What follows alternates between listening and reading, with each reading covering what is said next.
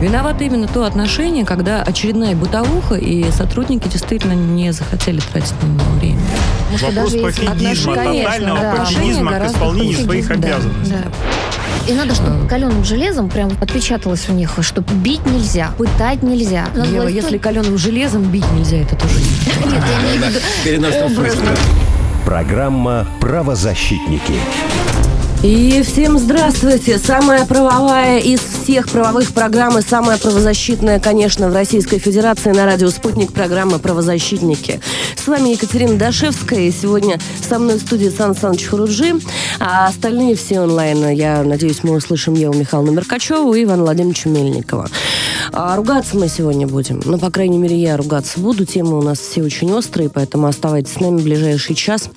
А, напоминаю, что у нас есть телефон прямого эфира эфира 8495-9595-912 и WhatsApp можно дописать 8968-766-3311. Начнем мы с того, а, что а, с Сан Санычем мы сейчас обсуждали, например, а, нашего соотечественника Виктора Бута, который а, находится в заложниках в Штатах. А, Штаты очень любят брать наших сограждан в заложники и долго их мусолить, пытать различными способами мучить и не отпускать на родину. Так вот, значит, обсуждали мы Виктора Бута и, в общем-то, дискутировали на предмет, а чем мы можем ему помочь. Вот знаешь, Сан Саныч, я что думаю, что каждый наш эфир про каждое слово поддержки в адрес наших сограждан, которые находятся в заключении а, вот там, в стране хищного э, скального капитализма, это уже большая помощь. А, кстати, пока мы ждем а, Ивана Владимировича. Иван Владимирович, привет. Иван, привет. Приветствую всех, коллеги. Добрый день. Добрый день. Так вот, я вам хочу сказать, что недавно наш друг и коллега, писатель Игорь Молотов, э, написал э, замечательную книгу про Виктора Бута. Я вам рекомендую поискать и почитать. Оно того стоит. Ну что, э, Иван Владимирович, расскажи нам, пожалуйста. Ну, к сожалению, сейчас все еще не состоялись, так сказать, э, э, не, не состоялся обмен э, по Виктору Буту, да, и другим нашим соотечественникам, которые пока еще томятся в застенках американских тюрем, хотя вроде как президенты уже более полутора лет назад, то есть Владимир Путин и собственно, Джо Байден, да, договорились о том, что такой обмен состоится. Иван а, Владимирович, не, не, не знаю, насколько вообще уместно там. А, договариваться с Байденом, у него там галлюцинации, говорят, какие-то он все время с кем-то здоровается, с какими-то тенями. Как ты считаешь, а, договоренности, которые были достигнуты полтора года назад, на текущий момент вообще актуальны? Я думаю, что, безусловно, они должны быть актуальны.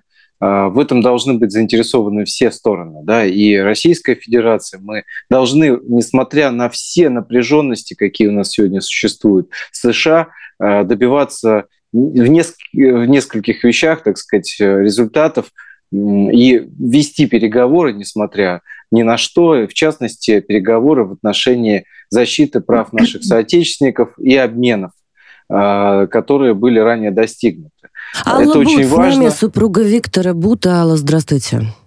Да, здравствуйте. Скажите, пожалуйста, какая, какова ситуация на текущий момент? Есть ли какие-то подвижки, какие телодвижения осуществляются для того, чтобы вернуть Виктора на родину?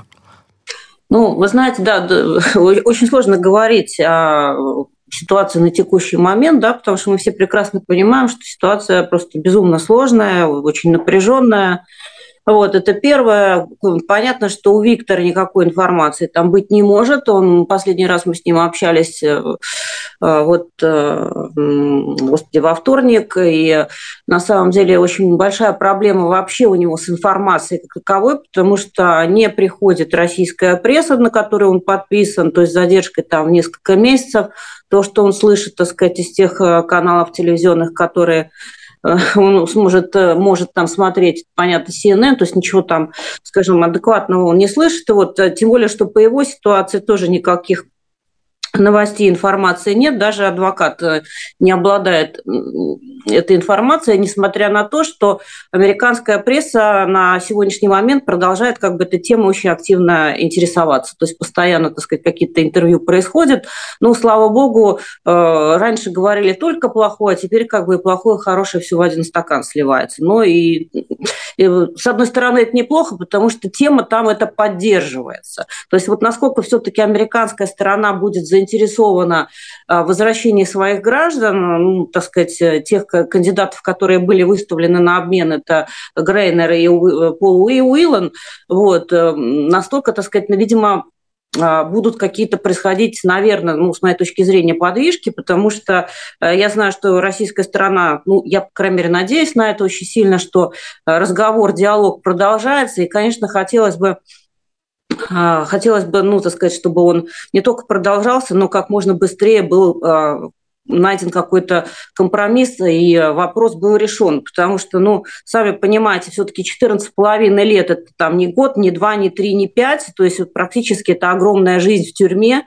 Вот, и, и там и силы на исходе, и здоровье на исходе. Вот недавно совсем, буквально месяц назад, еще месяца нет, ушла там последняя, последним из моих родителей мама, перед этим папа. Витина мама вот буквально тоже на волоске, со здоровьем очень тяжело. И у нас очень огромная надежда, что все-таки Виктор э, успеет вернуться до того, как тоже лишиться своей мамы. То есть это, конечно, очень страшно, и, конечно, лишаться какой-либо надежды на какие-либо перспективы и договоренности мы не можем. То есть если как бы, это, ну, как бы надежда была нам дана, и все-таки были какие-то заверения со стороны российской, ну, с российской стороны, да, что переговоры ведутся, и решение будет найдено, все-таки очень хочется, что они как-то вот э, это решение было найдено как можно быстрее. Иван Владимирович, Алла, а скажите, пожалуйста, тяжелая. Вы угу. на э, сегодняшний день видите какие-то инструменты для того, чтобы немножечко ситуацию, может быть, ускорить как-то?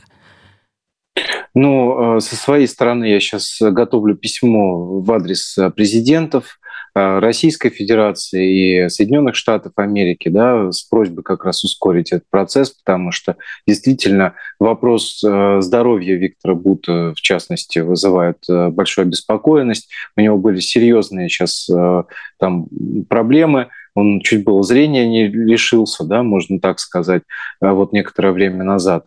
Сейчас ну, там были проведены после целого ряда обращений и заявлений со стороны адвоката, вот э, моего в частности в том числе, да, а, в общем, какие-то медицинские, ну, некоторые, да, так сказать, э, некоторая медицинская помощь была оказана, однако до сих пор все равно нет э, точных там диагностик, э, да, то есть не поставлены э, правильные диагнозы, да, и, конечно, ему надо не в тюремной больнице, где фактически нет нормальных, э, так сказать, нормального оборудования, нормальных медикаментов лечиться, ну да, э, по факту и нет ее, да, в целом. А Э, надо все-таки, э, чтобы как можно быстрее его освободили, он мог получить нормальное лечение. Помимо всего прочего, э, у Виктора Бута есть серьезное заболевание хроническое, да, и как бы оно вызывает большую обеспокоенность. Это, в частности, порог сердца, да, и здесь как бы понимаете, столько стресса, столько лет стресса, да, которые есть, они явно не приводят ни к чему хорошему, Вань. поэтому э, должно быть как можно быстрее, должно произойти, э, должен произойти этот обмен, особенно в текущих геополитических Иван, вот я про да. это хотел у тебя уточнить. Значит, сегодня вышла информация от Соединенных Штатов Америки о том, что их правительство рекомендует гражданам, находящимся на территории Российской Федерации, срочно покинуть, значит, территорию они это официально выпустили, это сейчас идет по многим телеграм-каналам, это идет в СМИ.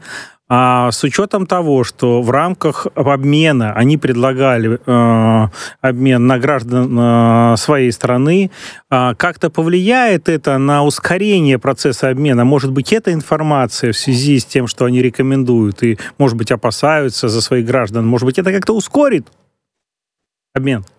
Если они действительно опасаются за своих граждан, то, наверное, это должно было бы ускорить. Да? И все-таки изначально, и я писал соответствующее обращение Энтони Блинкину, да, относительно того, чтобы все-таки произошел обмен как можно скорее, там, в частности, один на один, то есть обменяли все-таки Виктора Бута на Бритни Грайнер. А дальнейшие обмены, э, они должны продолжиться обязательно, ну, просто последовательно продолжать это все дело. Вот. Э, начались там всевозможные э, истерики со стороны США. Они попытались, мы хотим, значит, двоих за одного, мы хотим так, мы хотим по-другому. Но, в общем, к сожалению, тоже по-своему, да, вот этот дипломатический так сказать, диалог, он э, сорвался по причине как раз подобного рода заявлений. Да? И э, здесь, э, безусловно, я надеюсь на то, что э, если США предполагает Э, плохой вариант развития событий между Россией и, э, так сказать, собой. Может да, быть, действительно, готовы... сейчас тот самый момент, вот тот самый момент острый, да, когда у них такая происходит а, эвакуация, скажем так, и это немножечко поможет. А, а, да. Алла Бут была с нами, супруга Виктора Бута. А от себя хотелось бы вот что а, добавить, если есть возможность какая-то, может быть, через адвоката, а, передать Виктору, что российские граждане за него держат кулаки, и в частности, российские журналисты. И мы очень надеемся на то, что в ближайшее самое время в этой студии он будет с нами уже физически, и мы сможем поговорить лично. Передайте, пожалуйста, от нас, ладно? Спасибо огромное. Страшную тему обсуждаем, но когда у нас э, были не страшные. Стрельбу в Ижевске. Э, долго я ее готовила, долго смотрела. Что же нам в прошлый раз обещали господа депутаты? Э, какие меры безопасности, которые были проигнорированы? Естественно, конечно, как бы не было печально.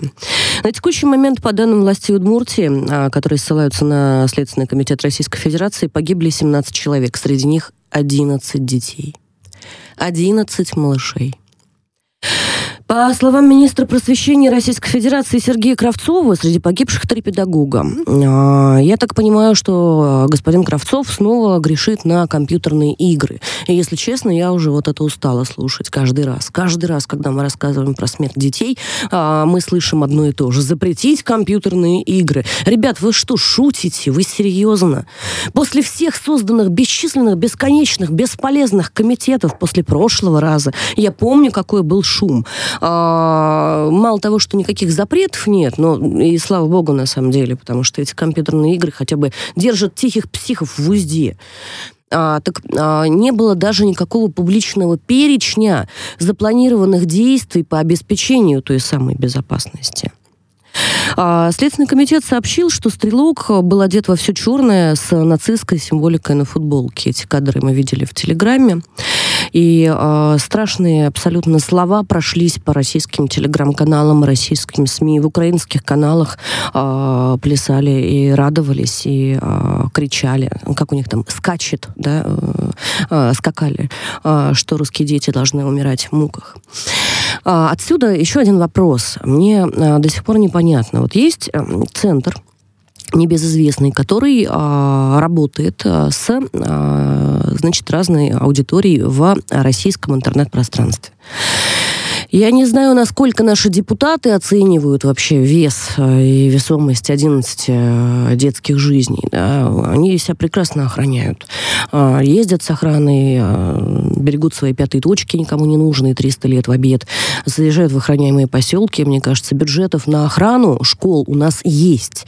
Я не могу понять, почему мы, а, мы, Российская Федерация, не можем найти денег на обеспечение нормальной школьной безопасности при всех наших технических возможностях и идеях. Этот вопрос я задаю из эфира в эфир. Мне непонятно совершенно, а, почему, например, не отчитался Андрей Константинович Чесаев, который в 2021 году а, от э, депутата Государственной Думы, а, члена Единой России, который в 2021 году, собственно, начал прорабатывать вопрос, и в Госдуме начали прорабатывать вопрос создания программы обеспечения безопасности школ. И почему на протяжении года мы не видим никаких подвижек, просто тишина. Я не могу понять, почему мы опять поднимаем вопрос э, доступа к оружию, доступности оружия, когда э, на самом деле э, техническое решение в виде четырех датчиков на одной школе и распознавалки э, лиц, которые умеют распознавать сигарету в руках у человека, а уж тем более ствол, э, не укомплектована наша школа до сих пор. Я не могу понять, почему так. Э, есть, э, конечно, хорошие идеи. Нина Станина э, брала эту тему, насколько я знаю, депутат Госдумы от э, КПРФ. Я ее немножко процитирую. Финансировать охрану должны не родители и не бедный муниципалитет. Нужно изыскивать средства из федерального бюджета. С нами на связи Татьяна Осадчая. Татьяна Осадчая, глава фонда «Вместе поможем детям». Татьяна э, работает непосредственно с детьми и родителями по вопросам семьи. Таня, скажи, пожалуйста, Давай вот с первого вопроса начнем. Я рассказала выше про центр, который целенаправленно ведет войну против наших детей. То есть э, ищут э, нестабильных психически подростков на форумах и в чатах. Ищут нестабильных психически людей. Свести человека с ума очень просто. Залезть ему в голову тоже очень просто, когда есть прямой доступ через ВКонтакте или вообще э, через любой чат. Вот, Тань, скажи, пожалуйста, в чатах родительских есть какие-то обсуждения проведении, не знаю, этого всего мероприятия. Может быть, действительно тоже есть идея взять какие-то группы, а, те же самые Киберфронт или Хакнет, те группы, которые при небольшом наличии денег, а может быть даже и без денег, если ребятам дать, это наши российские хакеры, белые хакеры они называются, совершенно спокойно зайдут в эти группы, в общем-то, и почистят контингент. А, добрый день. Ну, э, с чатами родительскими я была очень удивлена, насколько родители, а, не только в нашем классе, да, я знаю, очень много общаюсь с родителями, что эта тема поухали, поахали, и моя хата с края моего ребенка это не коснется. Почему-то они так считают, и тема а, безопасности детей в детских учреждениях, она как-то даже не поднимается между родителями почему-то. Я была очень удивлена этим. А, слышим, что слышим. сделать с нашей охраной в школах, в детских садах? Да, я э, буквально вот в день, когда это все произошло, прошла три школы. А, на следующий день я прошла еще с утра две школы, когда э, как раз детки шли э, к 8 часам на первые уроки. Я прошла, это мы причем московские, два московских района, абсолютно э, были двери открыты, турникеты, естественно, стоят у нас да, по э, правилам, то есть, как э, было сказано, так все, в общем-то, и исполнили, конечно. Поставили турникеты, металлоискатели, но вопрос второй, что эти турникеты от кого спасают? Спасают они от наплыва родителей, которые провожают своих первоклашек, второклашек и стоят ну, и там, по сути, все, а, да. машут им ручкой. Вот эти угу. турникеты, собственно, спасают именно от этого. Все двери были, были абсолютно открыты. Я зашла в абсолютно чужие школы. Я совершенно спокойно стояла коридорах, вестибюлях, смотрела на всю эту толпу родительскую, где даже иногда между родителями ребенок не может проскочить, пройти туда в школу, зайти, потому что там толпа родителей стоит. И в этой суматохе, в принципе, да, в школу может зайти абсолютно любой. Скажите, пожалуйста, я так понимаю, что формально все э, выполнено. Когда проверяют школы с Министерства образования, приезжают Минпросвещение, они говорят, да, все нормально. Но а, когда мы видим, происходят вот такие ужасные трагедии, мы вспоминаем о том, что мы а, отправляем детей в очень незащищенные школы. И сегодня вопрос э, про школы, завтра, может быть, не дай бог, про детские сады, про что угодно. То есть так будет продолжаться до тех пор, пока будут заниматься формализмом, а, вот. И пока не будет хватать денег на качественную охрану и на системную работу в этом направлении. Особенно сейчас, мне кажется, будет осложнена обстановка в связи с призывом большого количества лиц э, из ЧОПов, из охранных учреждений, и они ослаблены. А есть ли у вас понимание, как с учетом того, что под призыв попали большое количество представителей ЧОПов, как реагируют на это родители в родительских чатах, собираются ли они как-то совместными усилиями усиливать охрану, как это было уже, а, ну, я напомню, у нас была такая ситуация, я вот Волгодонск помню, там, вот, ну, дежурили люди, и вот э, реально как бы... Дежурили сами, да, на секундочку. Да, да, сами дежурили, ну, потому что ситуация действительно местами опасны, особенно в ряде регионов. Вот, э, обсуждаются ли какие-то такие мысли? Я не говорю, правильные они или хорошие, просто интересно ваше мнение как эксперта в этом вопросе в чатах. Абсолютно ничего не обсуждается. Э, все, я говорю, на удивление родители очень спокойные, но, опять же, э, вопрос о мобилизации людей, которые из ЧОПов охраняют большинство школ, я на этой неделе убедилась, что практически во всех школах, которые я прошла, сидят пожилые люди, которые, собственно, не охранники, да, это сторожи, которые сидят, охраняют, чтобы, видимо, родители не, не натоптали в коридоре, чтобы лишних родителей не пускать. То есть цель их просто не пустить в школу.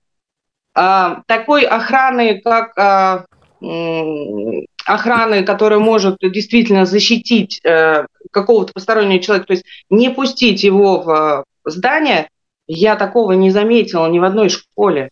Даже если где-то сидят молодые мужчины с дубинками в форме, то э, на их, я смотрю на их реакцию, им совершенно неинтересно, кто заходит. То есть они даже глаз не поднимают, кто заходит. Хотя, несмотря на то, что э, э, э эти были выделены деньги, денежные средства на все это оборудование, на металлоискатели, на все эти турникеты. Во всех школах а, есть э, приказ о том, чтобы э, посторонних людей не пускать, повесили везде звонки, телефоны, да, для того, чтобы родители или посетители могли дозвониться и уже конкретно пройти в тот или иной кабинет по приглашению а, учителей.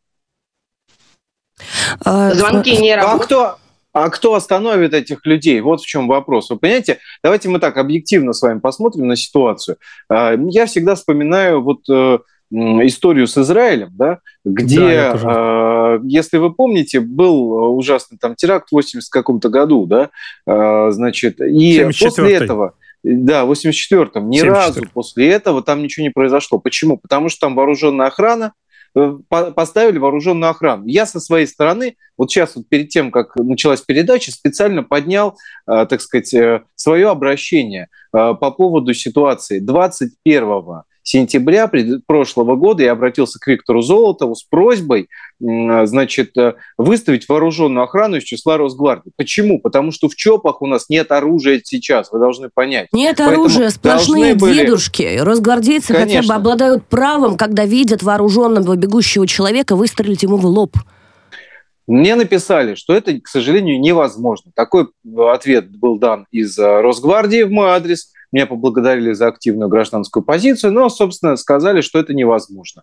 А, а вот теперь обратите внимание, нас... коллеги, мы живем в этой очень интересной реальности. Мы бесконечно стимулируем российских женщин а, как можно больше рожать, выделяем материнские капиталы, создаем условия, да, а рожать, уважаемые депутаты, чтобы вот так вот в неохраняемые школы проникали психи, которые сидят на четырех с половиной форумах, Неужели у вас нет средств для того, чтобы вот это закрыть? Неужели нет людей, которые способны это сделать? Конечно, есть. Вот, конечно, есть. Ни, ни за что я не поверю, что нет. А я можно добавлю? Конечно. А, а вот все-таки лучше, чем в Израиле, после того, что случилась трагедия у них в 1974 году, ничего пока не придумали. Там первые начальные шесть классов отделены от старшей школы, и там стоит э, здание все окруженное забором. Э, дети в течение дня не выходят. Там жесткий контроль. С момента, когда произошло в 1974 э, году эта трагедия, больше такого не повторялось. Спрашивают Возможно... нас слушатели, вы что, предлагаете ввести в школах военизированную охрану? Так против наших детей ведется целенаправленная война. Конечно, предлагаю. И не только, но мы это еще не раз обсудим. Мы уйдем на новости и через несколько минут вернемся к вам. Программа «Правозащитники».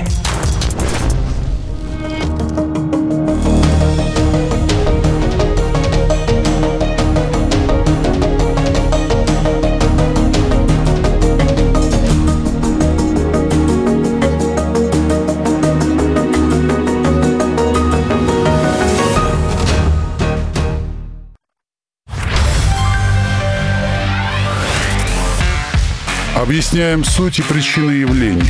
Разбираем контексты и смыслы. Раскрываем подоплеку заявлений и поступков. Прогнозируем развитие и влияние событий. Я Николай Валуев. Каждую среду в эфире «Радио Спутник». Разбор полетов. Вместе с вами и для вас. Присоединяйтесь.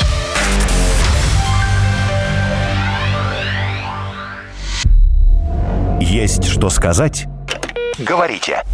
Плюс 7 495 95 95 91 2. Вопросы ведущим. Ваше мнение. Ваше слово. Нам важно это слышать. А еще пишите на WhatsApp. Плюс 7 968 766 33 11.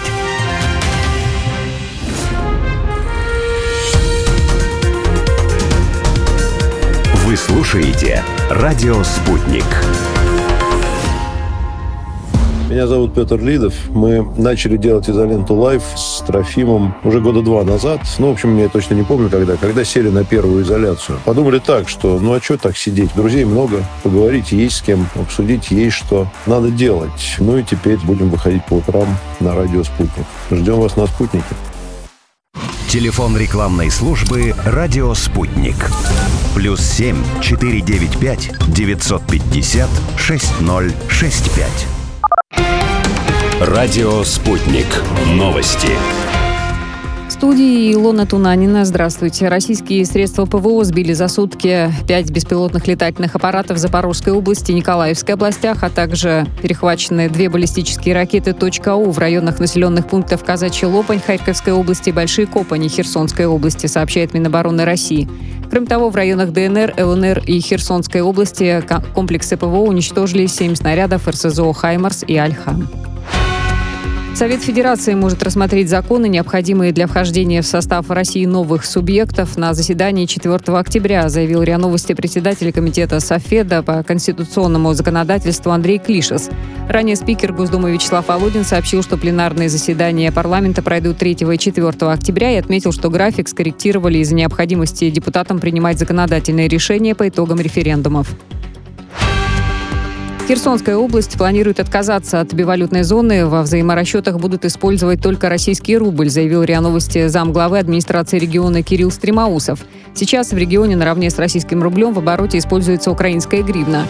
При этом точные сроки полного отказа от бивалютной зоны замглавы администрации не назвал.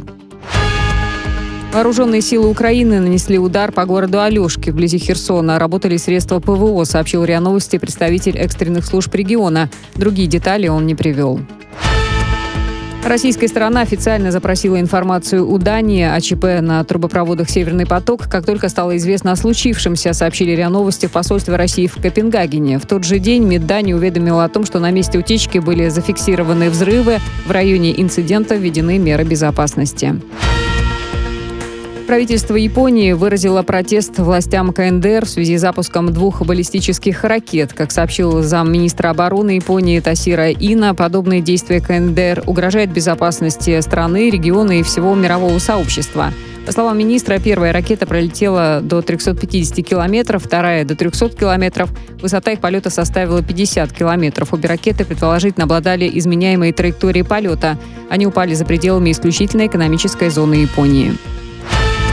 Текст песни Дэвида Боуи «Стармен», написанный рукой певца, продан на британском аукционе за 203,5 тысячи фунтов стерлингов. Как говорится на сайте аукциона, лот – лист бумаги в клетку с рукописным текстом песни, который Боуи написал предположительно в январе 1972 года справками и дополнительными обозначениями припевов. Также на листке карандашом написано текст Боуи. Музыкант лично передал страничку с текстом в студию, где записывал альбом.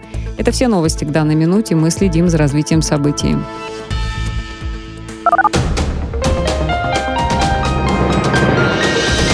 Следующий выпуск новостей на «Спутнике» через полчаса.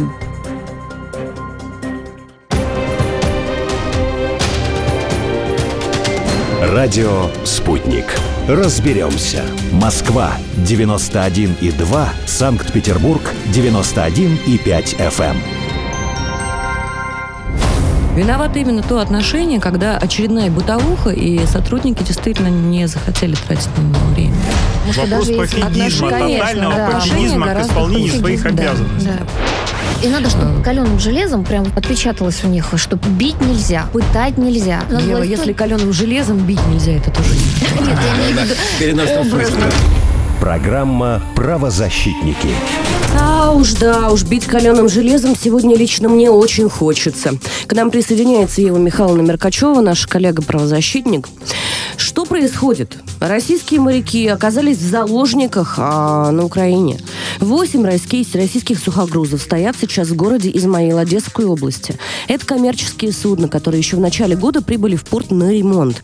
До начала спецоперации это была обычная история. Ремонтировались именно там, согласно заключенным контрактам. 24 февраля наступило, было приказано российские сухогрузы не выпускать.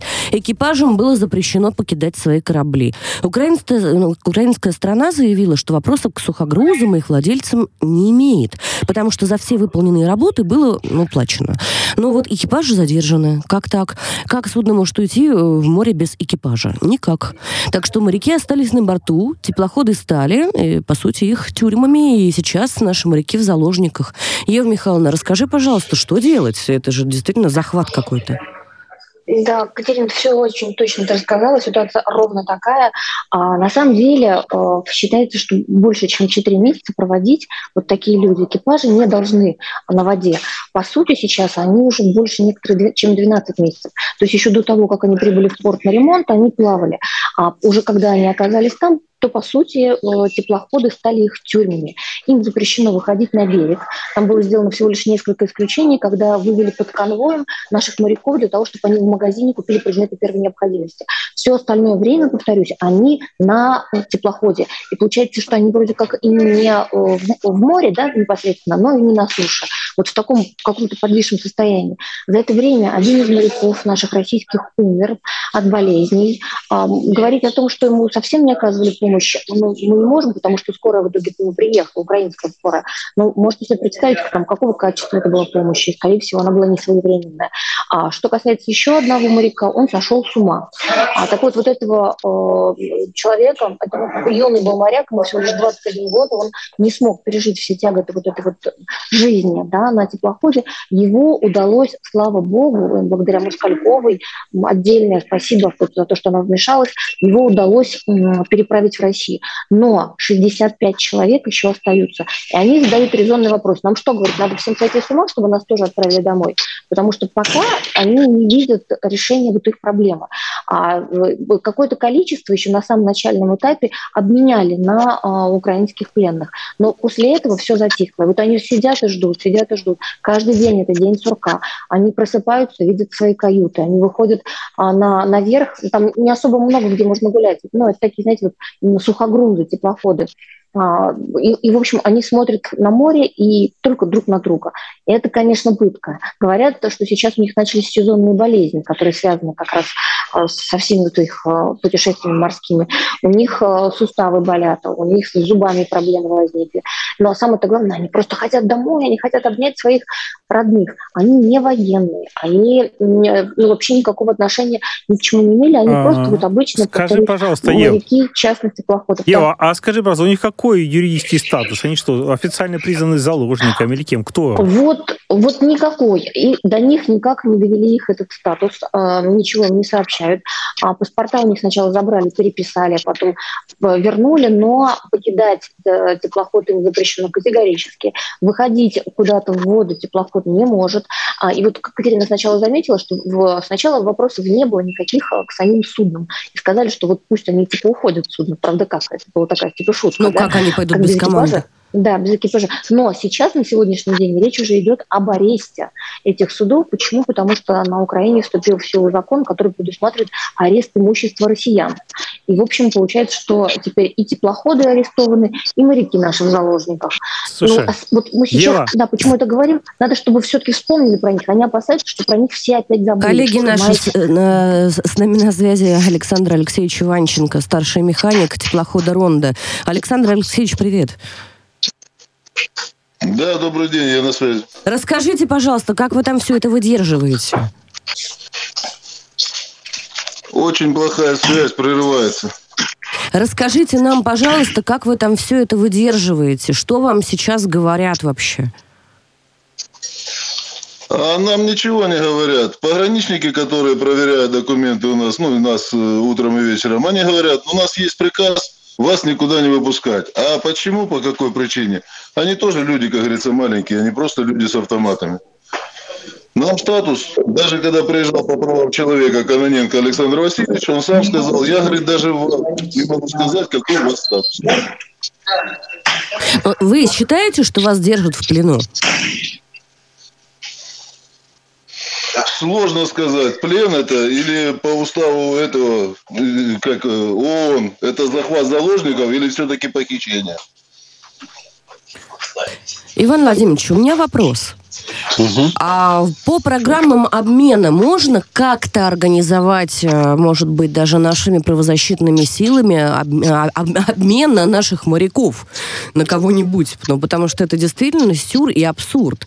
Наших моряков держат в заложниках в прямом смысле слова. Их похитили. Ваня, я добавлю, я дополню вопрос Кати. Я считаю, что, возможно, сейчас необходимо ставить вопрос о расширении так называемой зерновой сделки и туда прописывать возврат наших моряков, потому что мы пошли как страна навстречу, э, дали возможность вывоза и выхода многих судов.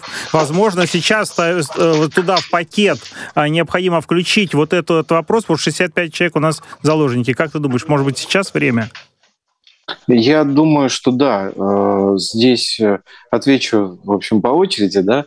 Екатерина, я думаю, что теоретически, конечно, можно ставить вопрос и об обмене в том числе. А, вот. А, то, что Саша предлагает, абсолютно поддерживаю а, в данном контексте. Действительно, на мой взгляд, это, это важная деталь. Обращу внимание на то, что действительно, значит, люди не должны там находиться сейчас, по сути, да, то есть это грубейшее нарушение всех норм международного права. Со своей стороны я хочу уточнить, вот были ли какие-то обращения в Организацию Объединенных Наций, и были ли какие-то оттуда ответы по поводу э, нахождения вас там? Да, Александр Алексеевич, что э, великие правозащитные э, механизмы-то говорят нам? Отвечали ли они что-то? Александр Алексеевич. Ничего не очень, да, слушаю, очень вот плохая сейчас... связь. Обращались в ООН? Может быть, какие-то ответы получали от наших европейских коллег? О, представитель ООН приходил, сказал, хочет поговорить с нами. Его просто не пустили на завод. Он два дня пытался пробиться, хотя бы сказал, приведите хотя бы несколько моряков к проходной для беседы. Им отказали. Понятно. А обращение к ним, к ним было обращение, да, я правильно понимаю, в Организацию Объединенных Наций? Если было, то от кого?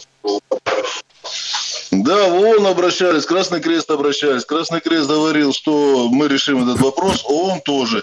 Они получили э, разрешения вроде какие-то с Одессы, приехали, два дня здесь были, их просто не пустили на завод и на пароход, и все. Потрясающе ну, просто. Но это действительно, это киднеппинг. Александр Алексеевич, может, вам а, а, гуманитарно как-то помочь? Вы вообще там чем питаетесь? Как вы там выживаете? Как вы там выживаете? У вас есть еда, вода, там хоть что-то? Как вы питаетесь, расскажите, как вы живете? Сожалению, ну, очень мы... плохая связь у нас да, с моряками, но я думаю, ситуация очень ясна. Связь, я практически вас не слышу, извините. Да. Да, я думаю, я ситуация расскажу, ясна и понятна. Это просто это захват э, людей абсолютно незаконный, нелегитимный. Более того, даже он а, любимые свои а, европейские организации а, не пускают, значит, украинцы а, на территорию местонахождения моряков. Непонятно, как организовано их питание, то есть чем люди там вообще питаются-то. Как они там выживают? Давай, Коллеги, я считаю, что мы просто обязаны в ситуацию эту включиться. Да, давайте включимся обязательно. Расскажу немножко про их быт, потому что я с ними много общалась, и с их э, близкими, с которыми они периодически на связь выходят.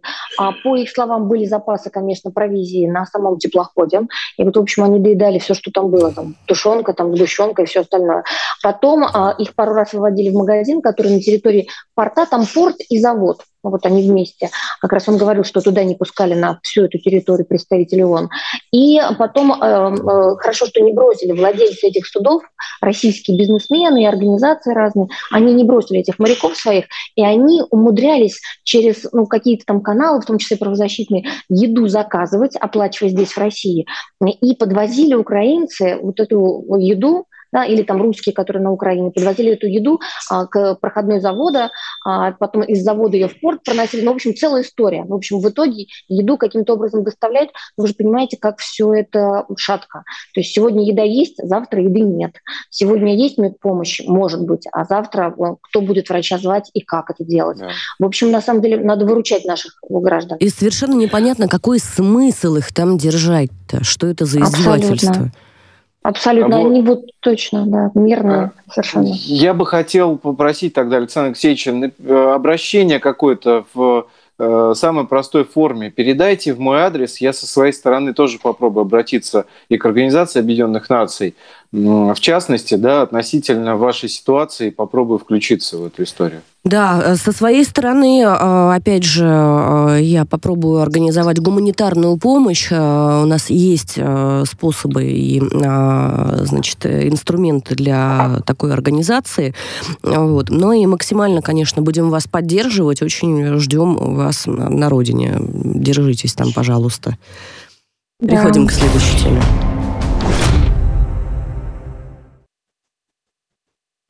Сан Саныч Фаруджи предложил сегодня интереснейшую тему а, касаемо мобилизации. А, Александр Александрович, вам слово.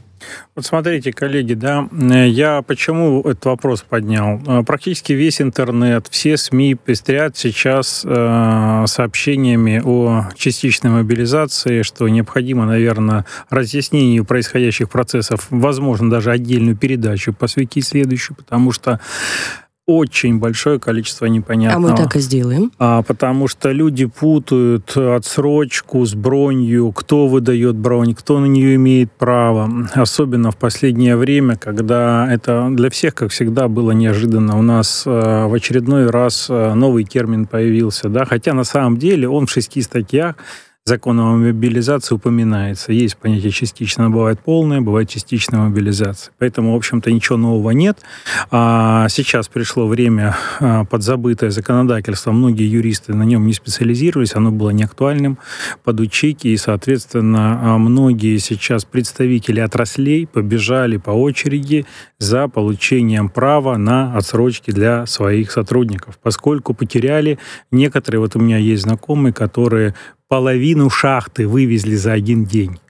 И встал вопрос о закрытии шахты, потому что технадзор сказал, что, ребята, у вас нет ответственных лиц, мы должны будем вас закрыть. Ну что тогда какая-то путаница. Сан да. Объясни, пожалуйста, разницу между отсрочкой и броней. Да, вот смотрите, те, а, про кого говорит сейчас э, э, Министерство цифро, э, цифровизации, они говорят про, сейчас уточнили список 195 фактически специальностей, при этом есть особенности, что должны совпадать в том числе а, название специальности с тем, что указано в дипломе.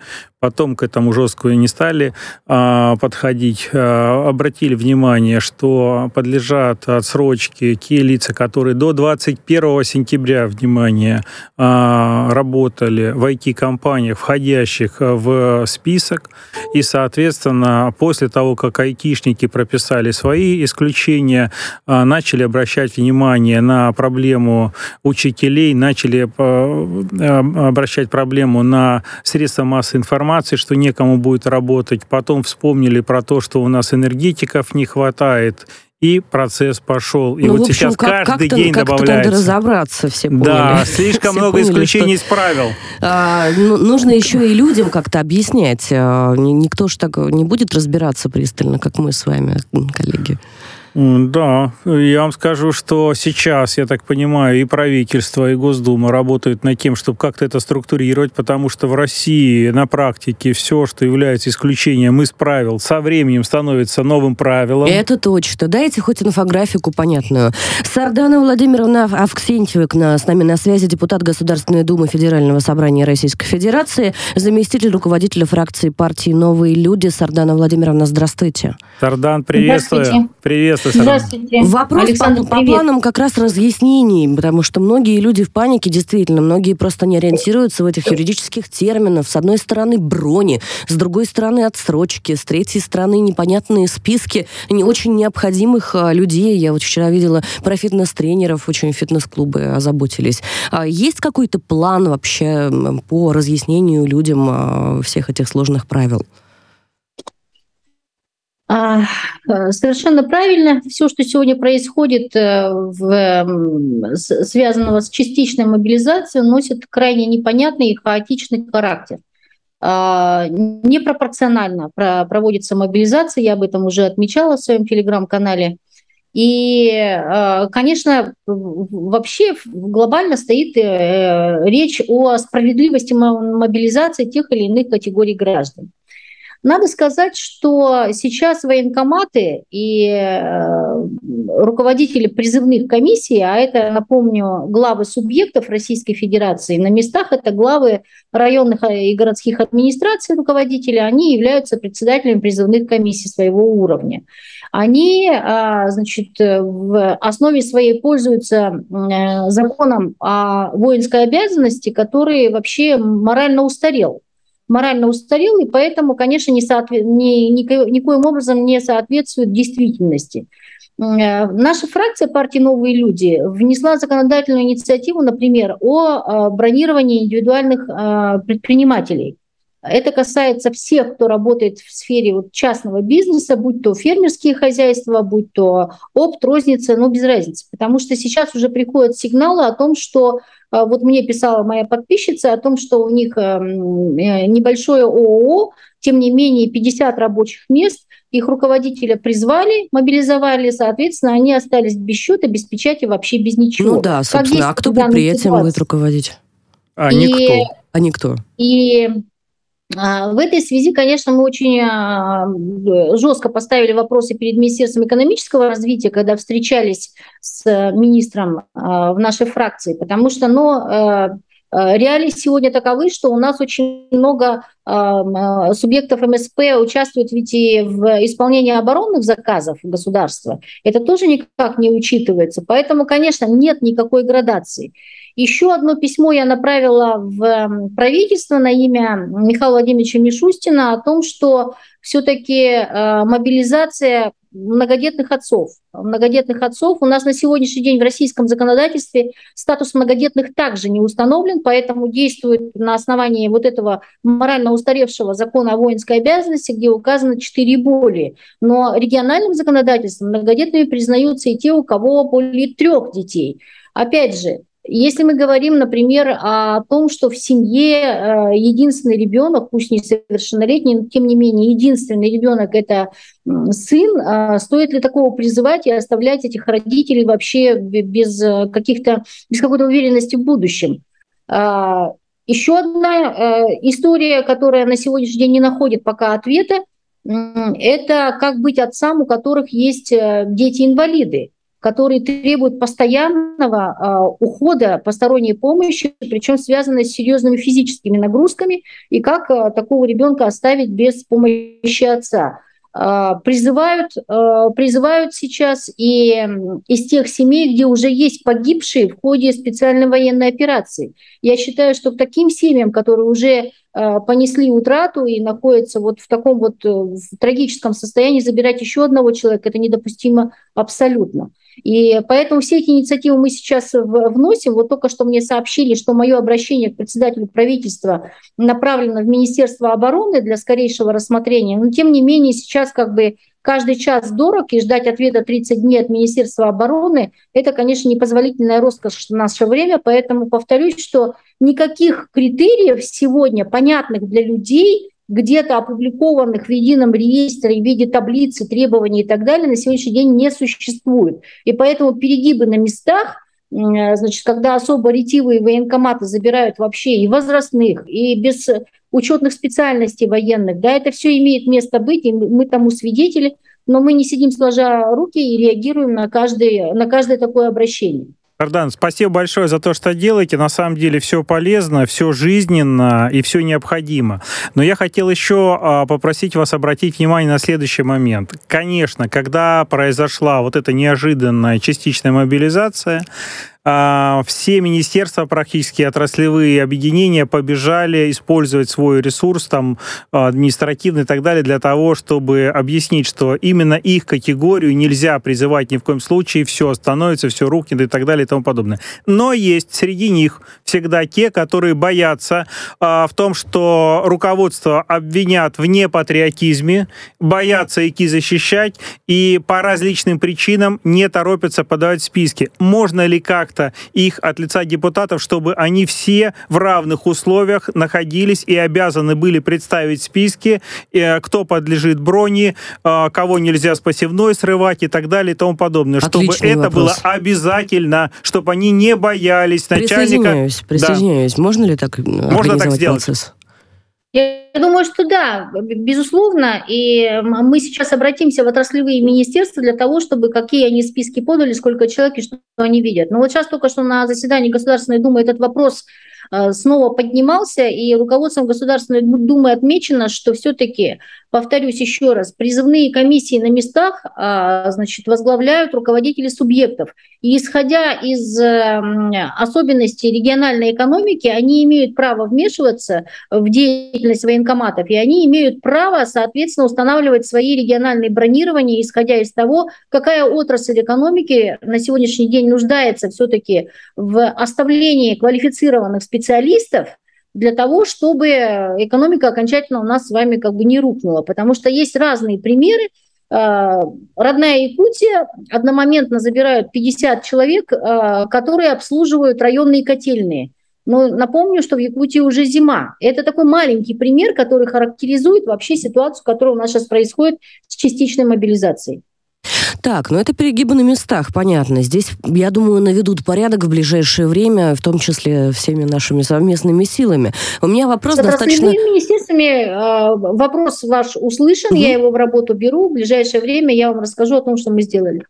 Сардана Владимировна, еще один вопрос. А, собственно, а можно как-то организовать нормальное пиар-сопровождение всего этого мероприятия? То есть действительно а, понятно просто людям объяснить, чтобы минимизировать панику, потому что путаница это, она возникает, естественно, все обмениваются информацией, она возникает из-за таких нестыковок на местах, из-за того, что сейчас открытое инфополе, в Телеграме все все прекрасно читают. Неужели нельзя сделать единый какой-то документ или единый какой-то портал, на котором просто людям объяснят, кому куда идти или не идти.